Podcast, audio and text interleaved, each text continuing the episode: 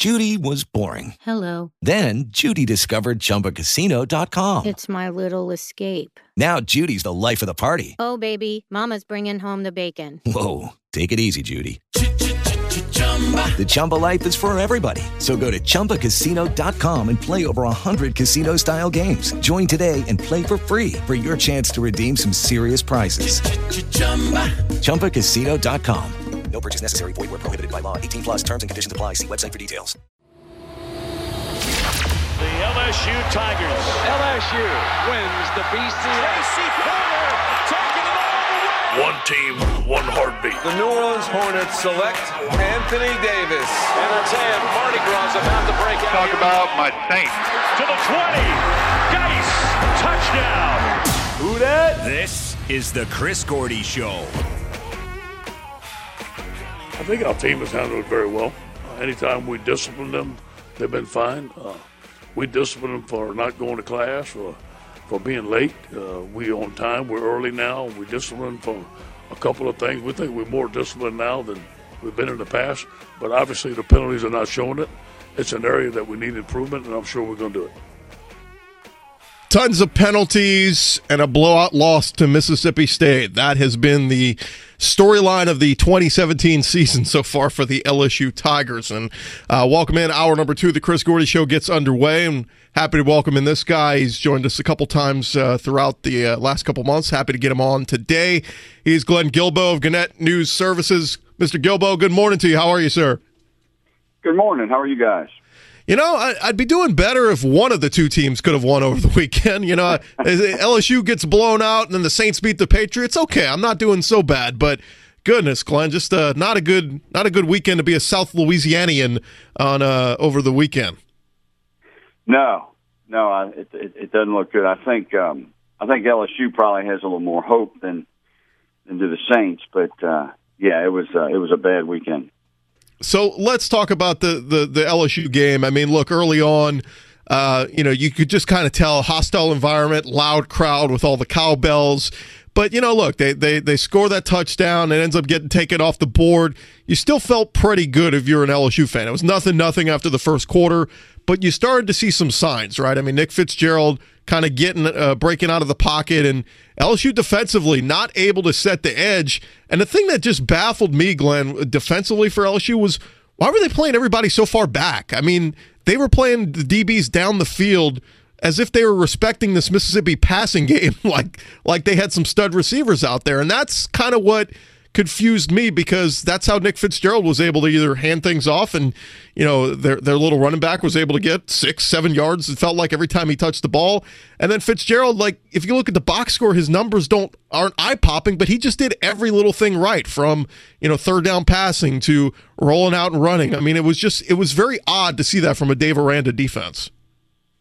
Well, I, thought that Dan Mullen, uh, who I think is the best coach in the SEC other than Coach Saban, I just think he had Aranda going this this way and that way most of the night. I mean, you know, when the safeties came up, Fitzgerald uh, kind of waited on him and, and threw. That's how he one of his touchdowns. I mean, he he just did a little bit of everything. He, uh, you know, I mean, he, he did have a great night. Four touchdowns, two passing, two running, had 90 yards rushing, almost 200 yards passing. When you combine those numbers, you know, he really dominated, and he, as he said, they knew right where to go. Uh, so I think this game is a story of uh, of LSU being outcoached on on both sides of the ball. The, the coordinators is is what I'm talking about. Um, you know, LSU didn't get dominated on the line of scrimmage. It was the edge, as you mentioned, and and just uh, Mullen getting LSU's defense in in mismatches.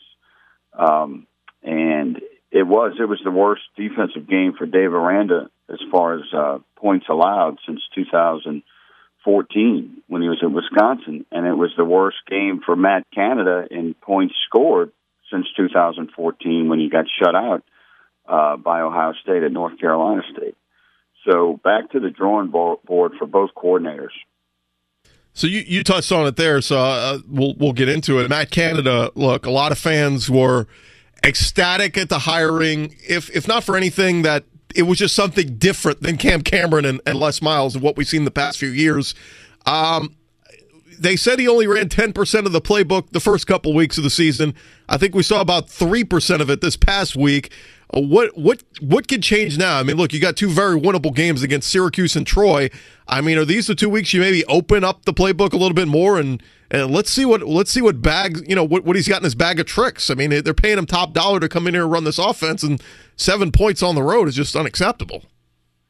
Yeah, well, I don't think it's so much how much of the playbook he's opened. I think fans get into that too much and and get into, you know, they they went nuts over all this motion. You know, uh, you know, it's more important how you move forward motion than than side to side before the snap.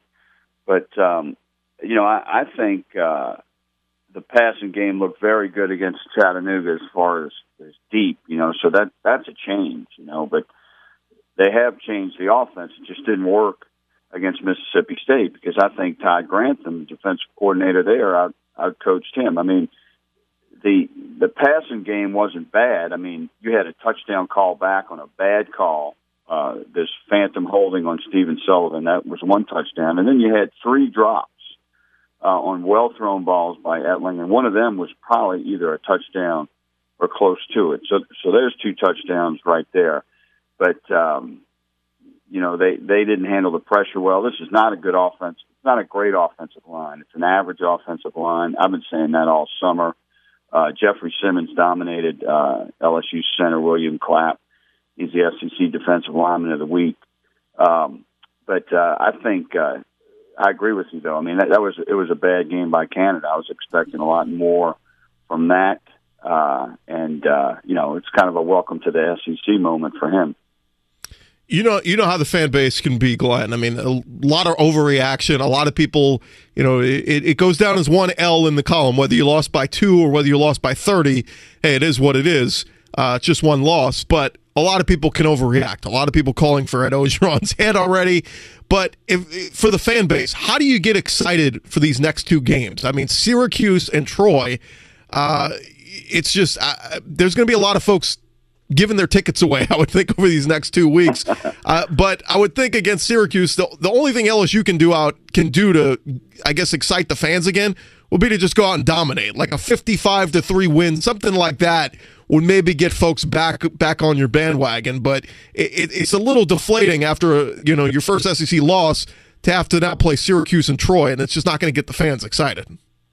Well, I see it differently. I mean, if you just lost, it's really it's more than one game because they got killed. Okay, they yeah. got dominated on both lines of scrimmage uh, to a team that was picked to finish last in in the West. Um, so, as a fan, I would be excited that they're not playing Alabama this week or Florida or Georgia, you know, because they'd get probably get beat again. So, so it's ex- unlike the Saints. You know, you don't have these little non-conference games when you're in the NFL for the most part. You know, LSU has two weeks to to right the ship now against uh, opponents that they should be able to handle. So that that's one of the advantages of uh, of college football. They got a couple of weeks to get their stuff together, and um, if, if getting their stuff together means a, a big win, you know that'll that'll soothe things for a while. Uh, and um, really, the, the SEC is not what it used to be. I mean, I think LSU can play with Florida and Tennessee and Ole Miss. Uh, you know, I think they can bounce back from from that because you know the league is is not that strong. I think there's still plenty of chances for them to finish in the eight nine win category, which is where I had them anyway. I mean, I, I never had them, uh, you know, going to the playoffs or something like that. I think that people might have been just uh, delusional there, especially with, you know, you, you don't have a great offensive line, um, but they should have definitely played better than they did Saturday. There's no question about it. Yeah, you talk about the other teams in the SEC, and I was one of those uh, mouthing off Saturday afternoon saying I'm not scared of any of these teams. A&M was losing a ULL at the half. You had Florida and Tennessee in a crap fest game. Uh, you know, Ole Miss uh, only put up 16 points on the road on the West Coast. Auburn struggling with Mercer. I mean, I started to look around and go, "Hey, LSU's got a chance here," and then they go out and get bludgeoned by Mississippi State. Uh, do you think maybe, and this is just my thought, maybe that game says a little bit more about Mississippi State, and they may be really good, and these next two weeks going to Georgia and to Auburn, if they win both of those, Mississippi State could go on to, could be undefeated going into that Alabama game uh, in a couple of weeks. Well, that would certainly make LSU fans uh, feel better, but you know they they could uh, they could get waxed at, at Georgia. I mean, Georgia's a pretty good team. Yeah. But um, uh, you know, I, I think Mississippi State could end up being a, a better team. I mean, look, last year, you know, everyone was on the bridge after the loss to Wisconsin, and it and it got Les Miles fired, but Wisconsin ended up being a pretty good team. Uh, Mississippi State could could end up being a pretty good team. I mean, they definitely look more together on offense than Auburn. My goodness, Auburn looks awful.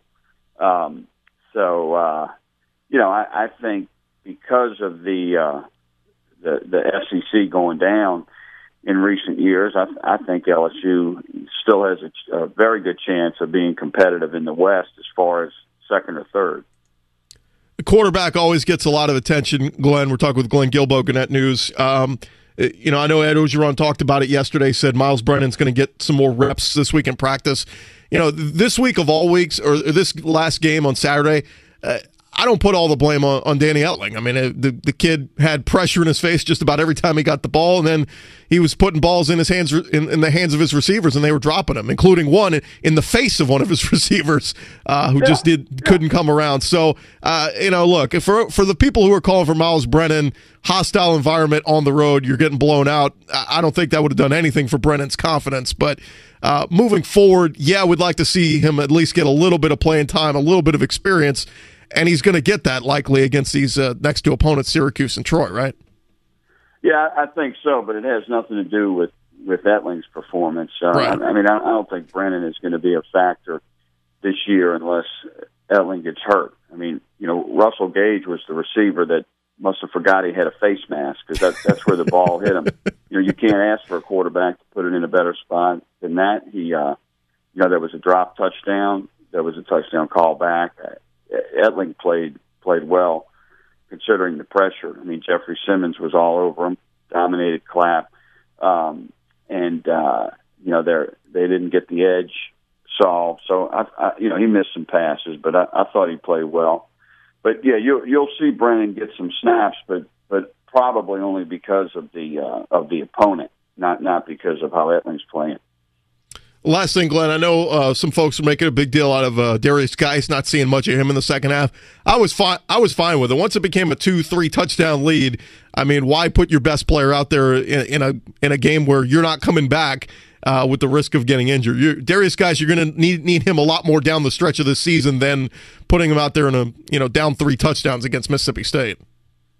Well, no, he if he'd have been healthy, he'd have, he'd have finish the game. I'm sure he he has he suffered a minor injury in the second half.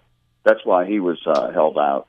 Uh, really had nothing to do with the score, and he he didn't practice yesterday, and he's probably not going to practice this week. But he is supposed to play Saturday. But uh, you know, I I think um, you know I don't I don't think you take Guice out because you're you're down. I mean, Guice can be a part of the the passing game there. They um, you know they just got out of sorts there in the uh, in the play call. And I mean, Ed Orgeron even pointed that out. He said, you know, and this is a very remedial comment. He said, he said, you got to count the box, count the players in the box. So, you know, here's the offensive coordinator with all this motion and stuff, and he's he's running when the box is uh, is full. So they they need to go back to the to the drawing board on that. And Coach Orgeron also uh, suggested maybe some of the uh, the jet sweeps more he thought. Um, so, again, I, as I wrote this week, Coach Orgeron made the players take laps because of all the penalties. I think Coach Aranda and Coach Canada need to take some laps.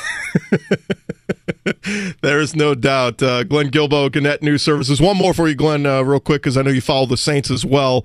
Um, just present this fact, this idea to you. Doomsday scenario. Let's say the Saints lose at Carolina and then lose to the Dolphins, and they're staring down the barrel of 0 and 4 uh, as they go into their bye week.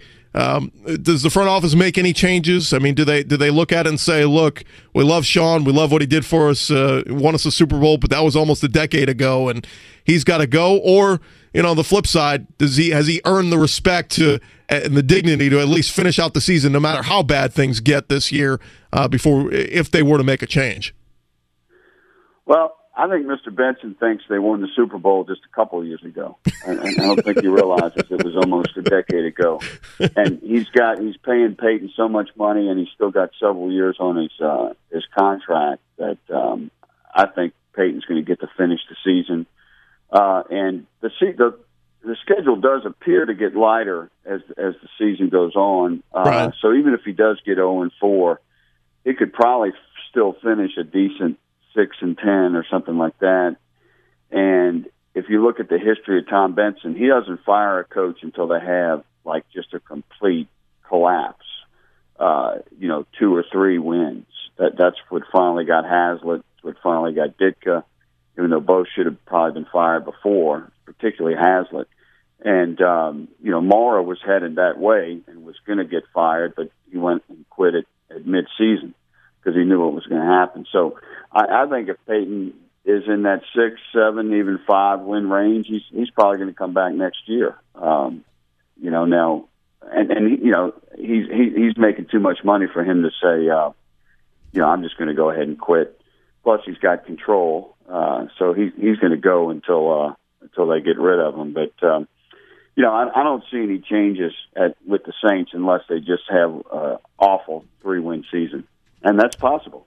Yeah, no, abso- absolutely. He is Glenn Guilbeau. You can follow him on Twitter at LSU Beat Tweet, and of course check out his check out his stuff and uh, all the Gannett news services out there. And uh, a former Rummel Raider. We always appreciate him jumping on with us. Glenn, Raider thanks for the, thanks for the time, man. We Football appreciate it. team. That's a good football team. Hey, they're on they're on, they're undefeated. They're undefeated. That's our that's our one saving grace, Glenn. and that's not news. The fact that they're undefeated. Exactly. They do All that right. all the time now. Yeah. Th- thanks, Glenn. We, Roth. we Jay appre- Roth, great coach. appreciate the time, man. All right, buddy. All right, thanks a lot. We'll talk to you, uh, talk to you again soon. Glenn Guilbeau of Gannett News Services. Let's grab a break. We'll come back. We'll uh, dissect uh, some of the things Glenn had to talk about and get to some uh, NFL news and notes. We've got some uh, college football news. We'll get to all that after this. Chris Gordy Show right here on Sports 1280 New Orleans. Step into the world of power, loyalty, and luck. I'm gonna make him an offer he can't refuse. With family, cannolis, and spins mean everything. Now, you wanna get mixed up in the family business. Introducing The Godfather at ChumbaCasino.com. Test your luck in the shadowy world of The Godfather slot. Someday, I will call upon you to do a service for me. Play The Godfather now at ChumbaCasino.com. Welcome to the family. VGW Group. No purchase necessary. Void where prohibited by law. See terms and conditions. 18 plus.